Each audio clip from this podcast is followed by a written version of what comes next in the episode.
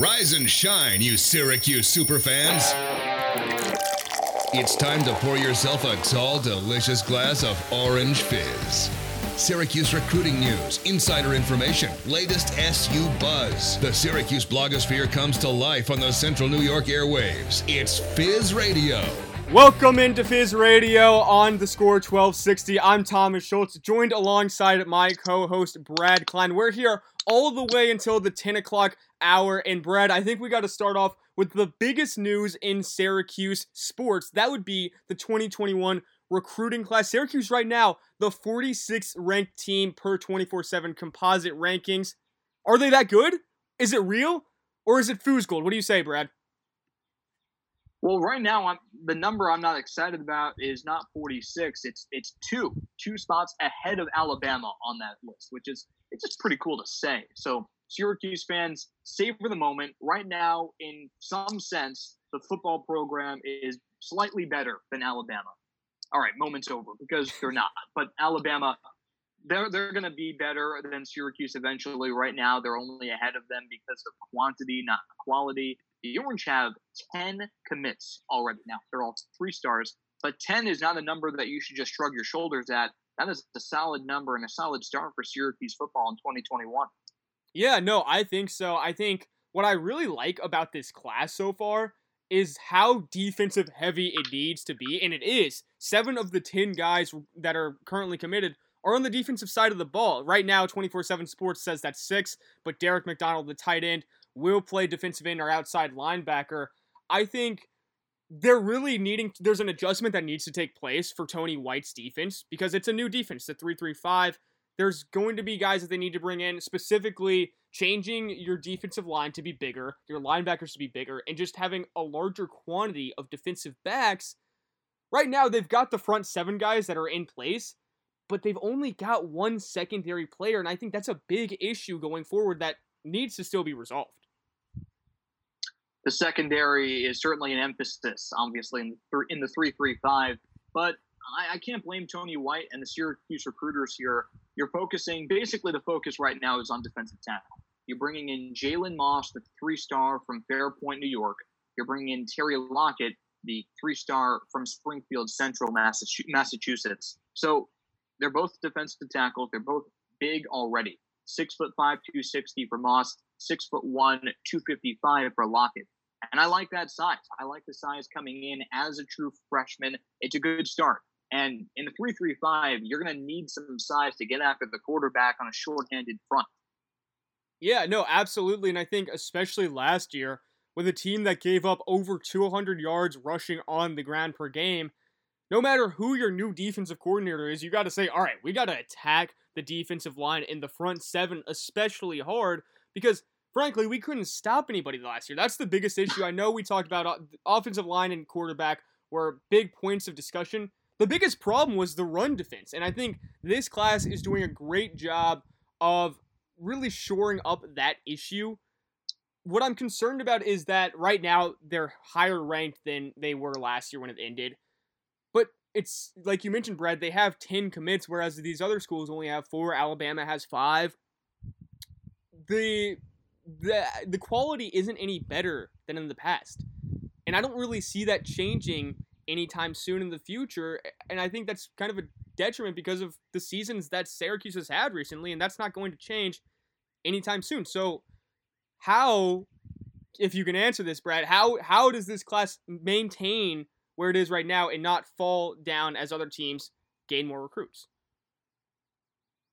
Well, nothing's really new here. Yeah, all three star commits. You haven't had a four star if you're Syracuse since 2018 with Trill Williams. So right now the Orange are just looking for that diamond in the rough, the the gem that no one else was recruiting, i.e. Andre Cisco, a three star commit, and now look at him, he's destined for the NFL.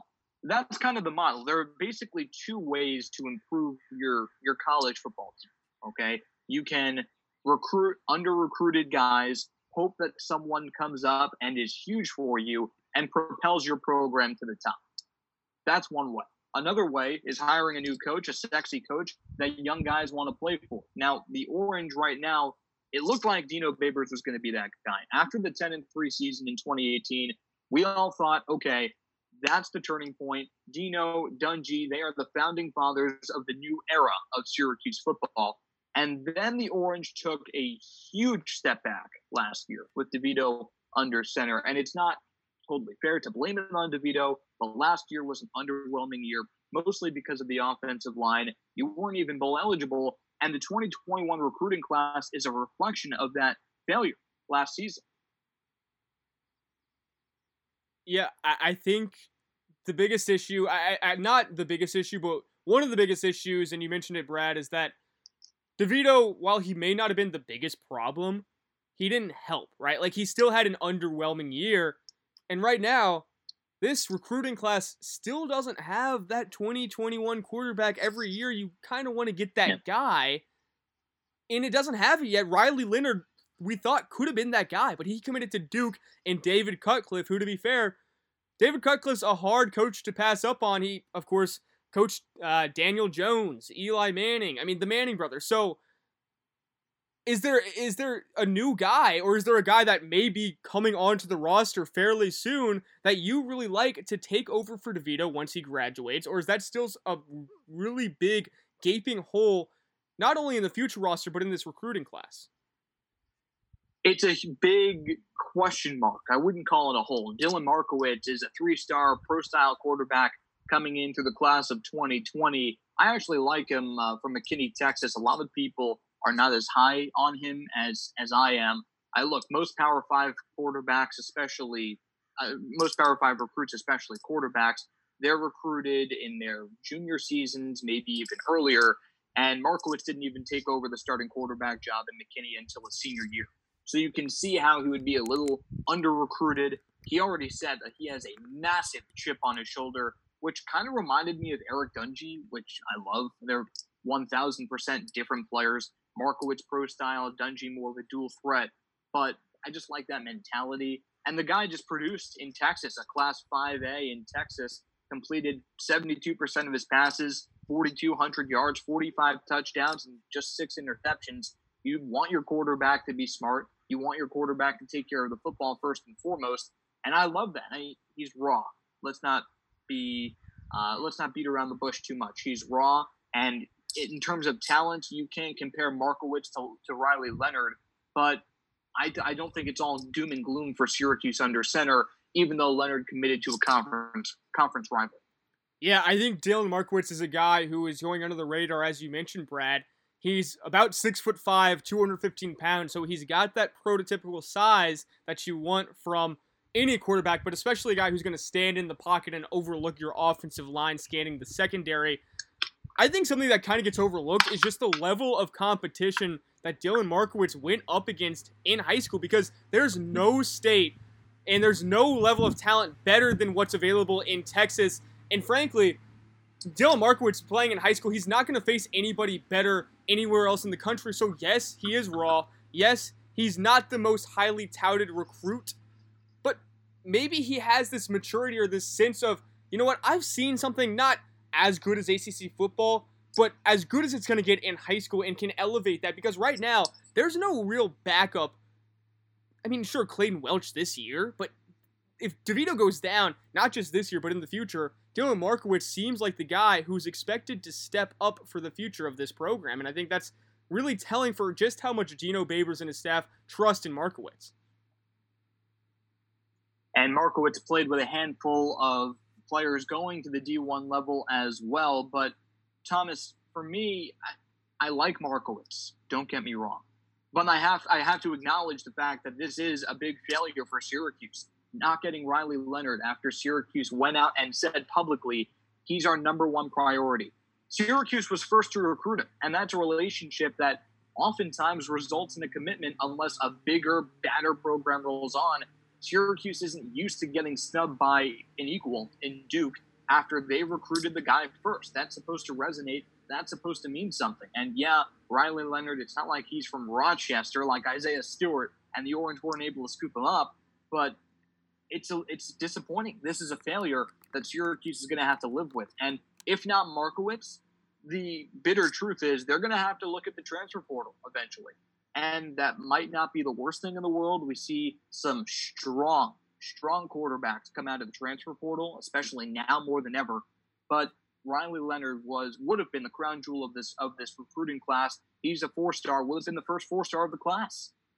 Yeah, outside of Duke and Syracuse, he also had offers from Nebraska and Vanderbilt, a couple of other Power Five programs. I think, like you mentioned, Brad, yeah, David Cutcliffe, he's he's a quarterback guru. We all know that.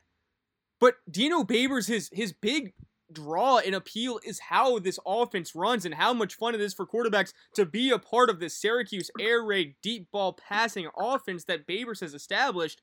And I think when you can't get your number one target, especially when you lose out to a program like Duke, if it's Florida State, Clemson, sure, whatever. Duke? I mean, they're not even the best team in their state. They might not even be, they're probably third. I mean, I think that's really the recruiting is underwhelming. I think this this season, even though it looks good so far, I'm not sure how we'll think about it down the line.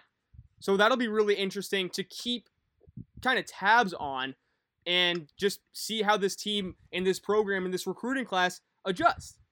But when we come back, we're going to switch gears a little bit and talk to Kevin Belbey, the GM of Boeheim's Army. They've just added a seventh guy to that team, and they're not even done yet. Stick with us. You're listening to Fizz Radio on the score 1260. Welcome back to Fizz Radio on the score 1260. I'm Thomas Schultz, joined alongside Brad Klein, and we welcome in our ho- or excuse me, our guest Kevin Belbey. Kevin Belbey is the GM of Boeheim's Army. Kevin, how are you doing today? I'm doing all right, man. Stuck inside like everybody else, but uh, we're hanging in there. Yeah, it's. Uh, I think a lot of people are kind of in the same position right now. Um, so let's talk about Boeheim's Army and the roster. We you guys just recently finished assembling it this morning. My first question is, what are your thoughts on the approach to the tournament, and now that it's going to be at one location due to the pandemic, how is that going to play out? We'll see. I mean, I'm I'm just to be honest, I'm excited that there's just going to be basketball again. You know, I was down actually at the ACC tournament in Greensboro for uh, Syracuse basketball's best game of the season against North Carolina when everything got canceled just hours after that. And since then, like everybody else, I've been waiting um, for for something uh, to, to happen. And you know, when we're inching towards sports returning, so I'm excited that the tournament is still going to go forward. I know that they uh, they're a really well run operation. They're very professional and I knew that they were going to be as aggressive as possible about trying to make this happen while also, you know, making a commitment that they weren't going to hold the tournament if there wasn't a way to keep the players safe. So they think they have a really good safety plan in place. I think they've got a good safety plan in place. Uh, so now it's time to, uh, to to play some hoops, and I'm excited about it. You know, i I'm I'm a basketball fan first and foremost, and I've always thought that hey, what's better than you know it, I'm a Yankees fan, I, but I'm not watching 162 games. So to have a two million dollar basketball tournament in the middle of the summer when sports are pretty quiet, like I, I just think it's uh, it's such a good idea, and I think it's going to come back at uh, at just the right time this summer when we all need a little bit of sports in our lives. Kevin is going to be frequent testing for the coronavirus of all the players. The field is cut down from 64 to 24 teams, and as Thomas mentioned, one location Gotta ask, Onondaga Community College, that was going to be one of the host sites for one of the regions. Any chance the one site is is Central New York? You know, uh, those are the big brain decisions that I'm not uh, I'm not determining. thankfully, um, I, I, it would be great if it was, but to be honest, it doesn't make a big difference because they've they've said there's going to be no fans. So uh, wherever we play, again, I'm just excited that we're going to play and we've we're already having conversations about bringing the tournament back to OCC at SRC Arena next year in front of fans. So that's important to me, and hopefully we're able to do that with a sold out crowd as defending TBT champions. As Brad mentioned, it's going to be just 24 teams this summer. Do you have any insight on how those teams are going to be selected? I th- it's going to be a combination of how good the team is, how committed they are at the same time to quarantine rules and, and all the testing that's going to happen. And I do think that they're going to likely lean on teams who have proven themselves in the tournament in the past. You know, um, they uh, for us this is going to be our sixth team that's that we've entered into the tournament. Uh, so I think teams that have a bit of a, a history, they will uh, they'll give some, you know, they'll give some favor to. But I know that with a reduced field, it's going to be a really competitive environment, and you might even see some teams teaming up to make almost super super teams. Kevin, this is a very difficult time for everyone. Going to the grocery store is a nightmare. And how are the players feeling about not only leaving their homes, but now they're going to go five on five, running the floor, going for a rebound, boxing each other out? How are they going to feel about playing during a pandemic, even with the restrictions? I think um, I think our guys honestly are uh, are just ready to, to get off their couch and, and play basketball. I know I'm a I'm just a fan and I, I feel that way. I, I went to a park here in New York City and shot a basketball against a backboard because there are no rims. Uh, so all these guys, they feel confident that the testing procedures in place, and we're we're not even going to see another team unless we're playing them. So we're going to be that separated and quarantined from other teams. We're going to have to test negatively three times before we even go on the court.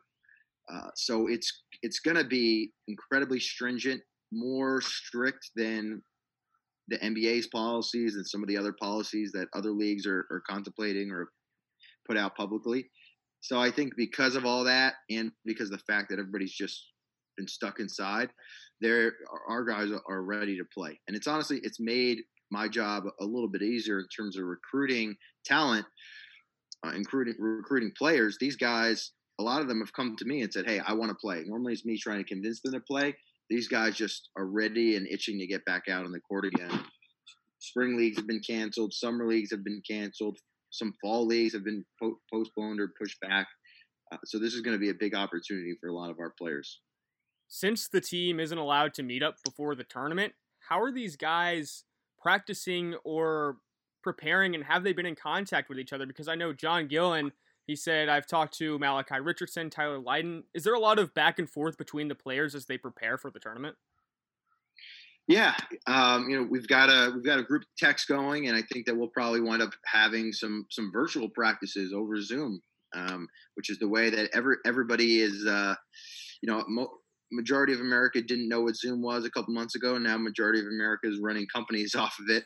So uh, I could see us doing some practices on Zoom run by uh, Ryan Blackwell, our head coach, um, and just trying to make sure that guys are doing everything in their power on their own to be in shape, which is hard because they can't go to a gym, they can't play five on five up and down, and and so you might see some other teams that that don't show up in, in great shape. So we're really putting the onus on our guys to work out individually every day, whatever they can, whether even if it's running or jumping on a Peloton bike or just dribbling in their driveway, trying to get in good shape, which you know you kind of take for granted um, now more than ever.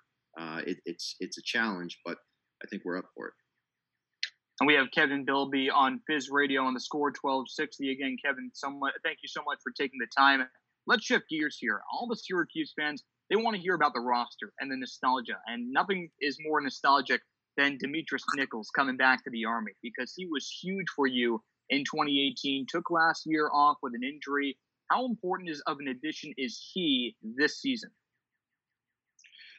We missed him a lot last year, and every Demetrius has played with us a couple years. Um, and the years he's played with us, he's been both our leading scorer and you know, right with Eric Devendorf, the leader of our team. He's he's so mature, he's so professional um, that other guys look to him. He has this quiet confidence about him where you know off the court he's he's not the loudest guy, but on the court he does whatever it takes to win. You know, he's slapping his hands on the floor on defense. On offense, he can make a shot from anywhere and is just a professional level scorer. He's a guy that I immediately, I just want to be a part of this for as long as he wants to be a part of it because of his scoring power, but also because of the intangibles that he brings. And I know that that he is someone who forces others to elevate their game. Um, and you know that so that's that's very valuable. Kevin, speaking of additions, I want to talk about the newest addition to the team, Chris McCullough. Obviously, you got the seventh guy far ahead of the June 15th deadline. What does McCullough mean for this team, and what does he bring to the court for you? I, I think that Chris McCullough, in my honest, humble opinion, is talented enough to be an NBA starter for a lot of teams. I think he he is that talented. He is that good. Uh, you know, there's a reason why he was a first round pick in the NBA coming off an ACL tear. He uh, he can do almost anything on the basketball court. He's six foot ten, six foot eleven, and can dribble, shoot, pass, rebound, defend inside, defend perimeter players. He's just the model of the way basketball is trending towards these, these really tall positionless players. Um, I'd be comfortable with him bringing the ball up if if we needed him to. Um, so he's just so talented, so versatile. We had him signed up last year, and um, I was hoping that he would play, but he had an offer to go play in the Philippines for a team where, which you know, I totally understood it was guaranteed money. We're playing at a chance at money, and the worst team in the Philippines league signed him, the San Miguel Beermen and uh, they were horrible. And he turned their entire team around. He averaged 35 points and 15 rebounds and led them to winning the championship. Wow. So uh, I was rooting for him to play as well as possible, but maybe lose a little bit earlier because they went all the way to the championship and won. He wasn't able to play with us last summer. Uh, and now we're in a position where, like I said before, everything else is canceled. So he's available. He's dying to play. He's itching to play. And I, I no hyperbole, I think he, he could be the most talented player in the tournament. I would say I would guarantee he's in the top five. Uh, not sure who else.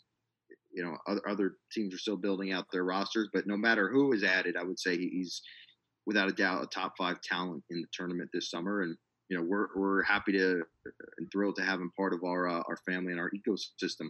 And I think it says a lot about our team, but it says more about Jim Boeheim and the Syracuse basketball program that you have a guy that basically played a handful of games at SU before he got hurt, before he went in the draft, and wants to be back, wants to be part of this, wants to wear orange again.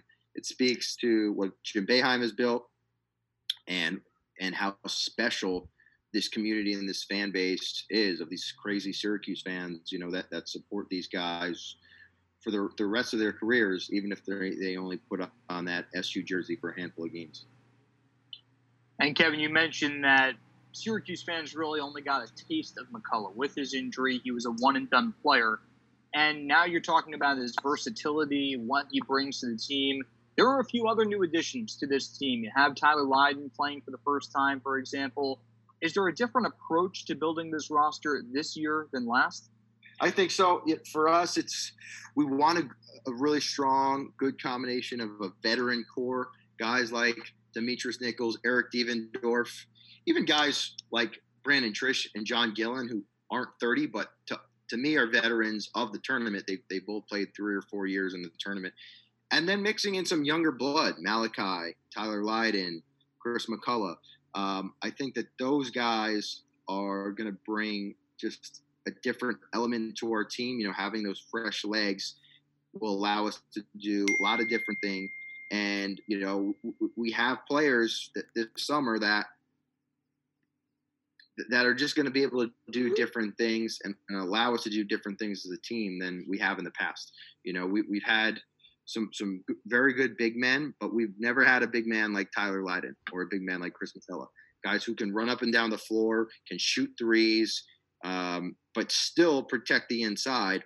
That's going to allow us to just open everything up on offense. Have five guys who are 40% plus three point shooters. Um, and hopefully will make us really, really difficult to guard. All right, Kevin, I have to ask on behalf of all the Syracuse fans listening right now, and just stop me when you know where I'm going. A hypothetical situation. The NBA returns, the Portland Trailblazers don't come back because right now they're not in the postseason pick. You see where I'm going with this. I know I understand. You you know it. What are the odds you give Melo another call and he comes to play for Boeheim's Army? Well, the odds that I give him a call, you know, or the percentage is is hundred percent. I have no. All right. I, I don't mind asking. The chances he says yes, that that's a different question that I can't answer. But I have no shame. Melo uh, always has has an open invite to uh, to playing for us, and who knows? I mean, he's a guy who who similar to Eric Devendorf, just is a hoops junkie. You know, like e- even if Melo wasn't getting paid all this money to play basketball, I still would think that he'd be playing basketball in a park somewhere because that's the type of guy he is, the type of relationship I think he has with the game. So maybe even if maybe not this year, maybe not next year, but maybe even like 10 years from now, he, you know, when, when he's finally retired and doesn't have anything else going on, maybe he'll come play with us. And I still think like a 45 year old Carmelo Anthony would be pretty good in this thing. So we'll see. Kevin, I really and he's preparing for the rest of the season, so we'll see. Yeah. yeah.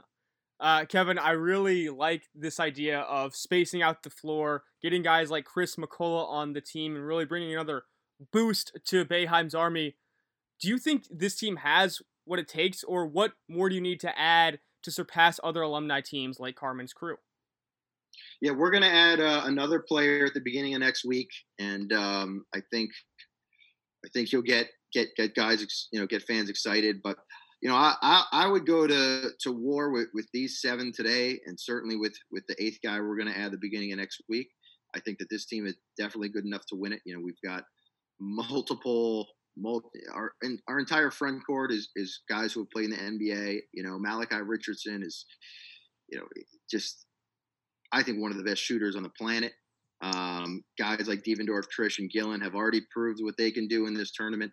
So I think we're going to be incredibly hard to guard, and by getting younger, it's going to help us guard other teams defensively. Um, the younger guys just have fresher legs, and uh, they also remember the, the zone principles a little better when we decide to play the 2 3. So I have the utmost confidence that this team can can play with any team, and um, you know I believe that we're going to win TBT 2020. Well, that's new really- player coming next week. Do you have any insight as to who that might be? Uh, stay tuned. Uh, just ah. finalizing the details with him right now, but uh, I will. I'll, I'll say this: he, he's a guy who played for Syracuse. How about that as a hint? Good hint. Good well, hint. That's that's very promising. Really exciting for us and Syracuse fans to keep an eye out for that eighth guy coming in the next week, according to Kevin. Kevin, thank you so much for joining us on Fizz Radio. Uh, it's been a real treat. And when we come back, we're going to talk about the NCAA one-time transfer rule and what does that mean for Syracuse's incoming transfer, Alan Griffin. Stick with us. You're listening to Fizz Radio on the Score 1260.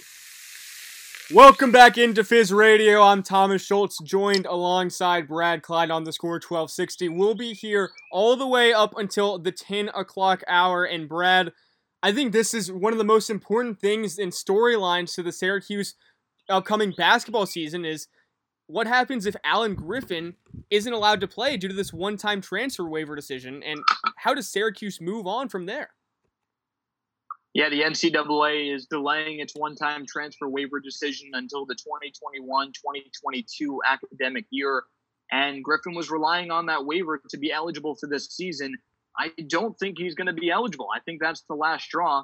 And at this point, Syracuse has lost a weapon that they were expecting to have and a crucial weapon at that because he was probably going to start on the wing. He was probably going to be the starting small forward. So you're right. It begs the question who is that starting small forward? And in my opinion, Syracuse is best if it's Quincy Guerrier. Guerrier is not the most ready player for Syracuse. If they have a game tomorrow, he wouldn't be the guy.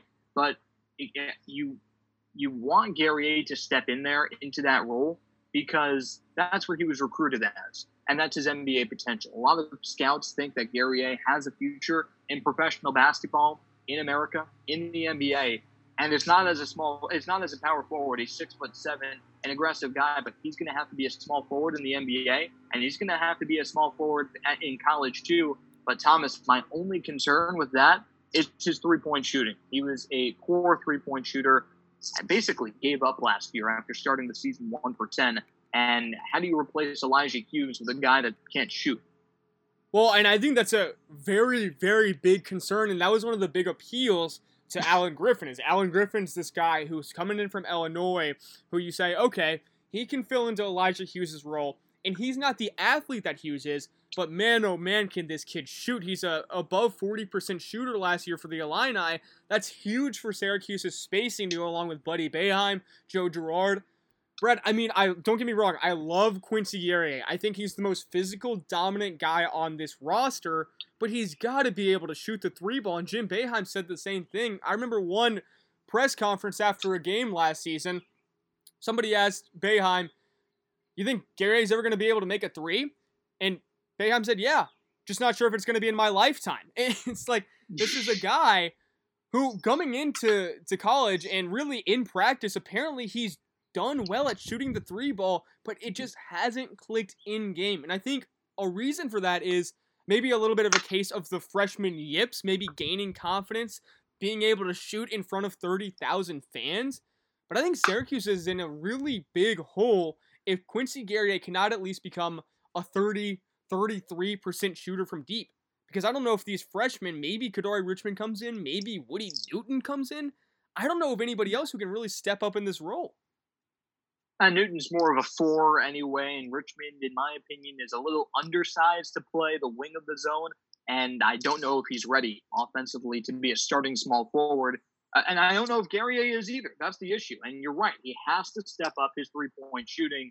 The funny thing is, I think Guerrier would be the starting center if he was two, three inches taller. He's six foot seven. He's physical, and he gets on the boards like no tomorrow. Average seven points, five rebounds last year in very limited time. And he was that spark plug off the bench that Syracuse had been looking for, that sixth man that can give you a jolt. But how do you step that up? How are you more than just a six man? Well, it's consistency, it's endurance. And by the way, Tom, Thomas, that's one of the things that we have to focus on here. It's not just his three point shooting. Gary Guerrier would burn out of games. And whether he fouled out of games, that would happen too. But sometimes he would just get tired. He would just get too tired. And you can't start a guy that's not going to be able to play 20 minutes unless his name is DaJuan Coleman and you promised him on the recruiting trail four years prior. Okay, that's a separate issue. But Guerrier has to build up his endurance. And you mentioned the freshman yips. I think that is part of it, but the freshman yips go further than confidence. It also goes into conditioning, and he had he was not used to playing as many games as he did last season in a single year and he wasn't used to playing significant minutes against big big time competition like you see in the ACC. So for Guerrier to be a starting small forward, he has to be a completely different player. But who do you think? Who do you think? It, if it's not Guerrier, who's it going to be? So I have kind of an unorthodox view on this. And I think Jim Boeheim will very much disagree with my opinion. I think okay. I think Quincy Guerrier if, and this is a big if, if he can improve his three point shooting, yes, he should absolutely be the starter. Because one, he won't have that foul trouble at the three that he does down low. The problem is if he doesn't improve his three point shooting and he continues to shoot 12.5% from deep like he did last season, you can't possibly put him outside. So here's my solution, Brad, and let me know if you wholeheartedly disagree or if I just came up with the, the solution for Syracuse basketball Buddy Boeheim at the three. Buddy Boeheim at the three, you allow yourself to space. Yes, he knows the 2 3 zone, but his athleticism was a problem last year, and there was a clear, and he mentioned it, Joe Girard mentioned it.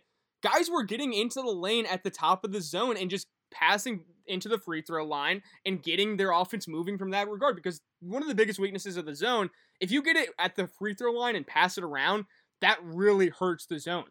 Joe Girard and Buddy Boeheim allowed guys to do that. Now, if you put Buddy maybe at a wing, maybe he's not as much of a weakness on the zone. You can hide him a little bit more.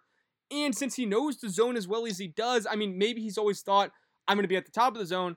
But hey, he might have to switch. Now, the problem with that, Kadary Richmond's got to step up and play the top of the zone. So there's a lot of intangibles that need to go into place if Quincy Guerrier cannot shoot better then Buddy Boeheim's going to have to move to the three, which improves Syracuse's spacing. And frankly, I don't know how much it hurts them at the top of the zone if, and another big if, if Kadary Richmond can step in and be adequate as a defender. And I think he can. He's got good athleticism, much better than Buddy Boeheim or Joe Girard, and he's a lanky, quick twitched guy. And I think he could also potentially shoot better than Quincy Guerrier. I don't think there's an easy solution for this Syracuse team, but that's my opinion. What do you think about that, Brad?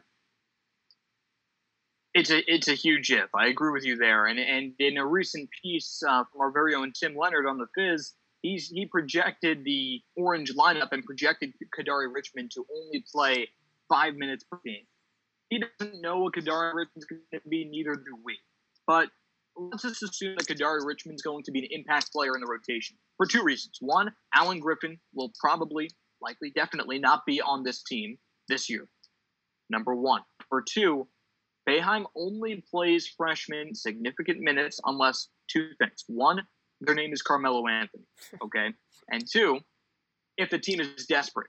Joe Girard took on the starting role not because he was fantastic, he became strong and a very respectable ACC point guard, but because the alternative was Jalen Carey, and then he mysteriously got hurt, and then it had to be Joe Girard. The Orange are very shallow in the backcourt, very shallow. And that's assuming you even have Buddy Boeheim at the top of the zone. They're still shallow. Because who's the backup point guard? Howard Washington transferred. Jalen Carey is gone, as is Brycen Goodine. And you really need Richmond to be a strong player. Now, he's not going to be the backup point guard because he's just not a point guard, but he's probably going to have to start if Guerrier can't shoot. And that's an issue because Syracuse last year, they were a three point heavy team. Of course, Elijah Hughes was a big part of that.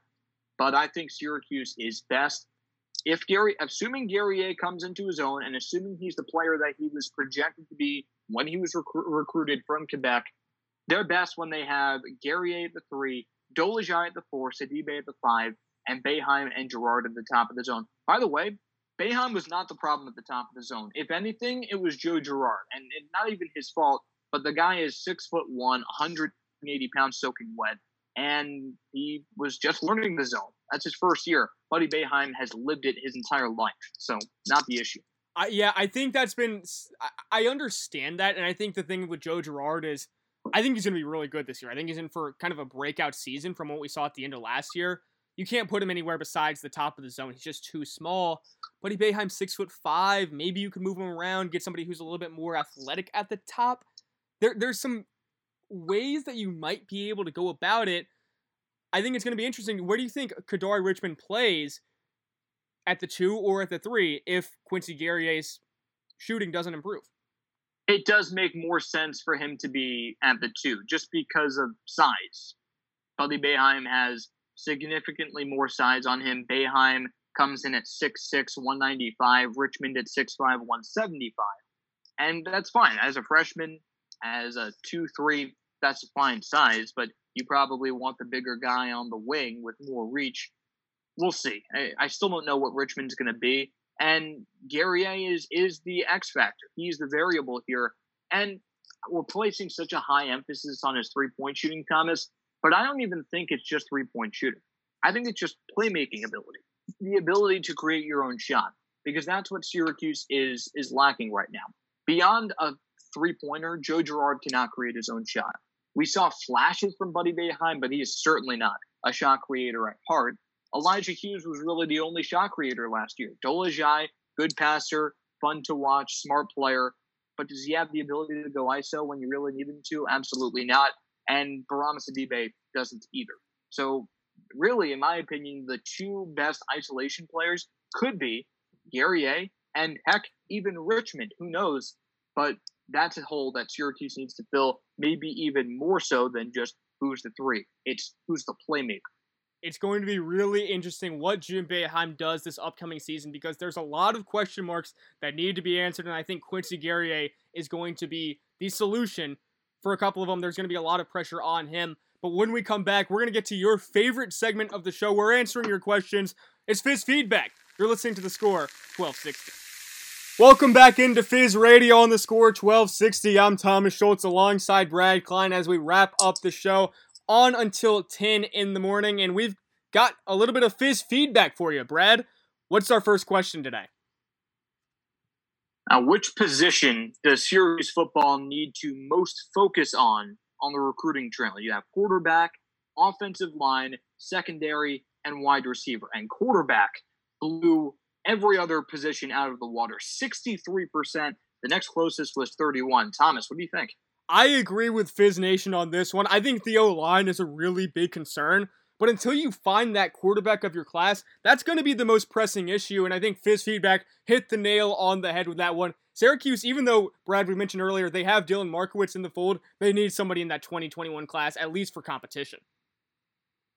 Well, I think the 31 percent percent represents Tommy DeVito and me because DeVito will be the first one to tell you it doesn't matter who your quarterback is if you're not going to protect him, doesn't matter. And Syracuse showed that last season. So the the offensive line really needs to improve. They don't have any huge prospects coming in, and who knows with the transfer portal? You have the transfer guard coming in from Florida, but that's a huge question mark. Syracuse flopped on their last transfer with Ryan Alexander. So I had offensive line, but who knows with the Syracuse offensive line what it's going to look like. It's a huge question mark.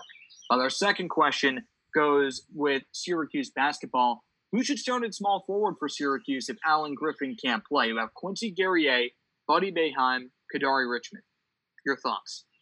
So Fizz feedback and Fizz Nation disagrees with me on this one. They went 79% Quincy Guerrier, and like we mentioned, Brad, I think that should be if he can shoot the best answer and the solution.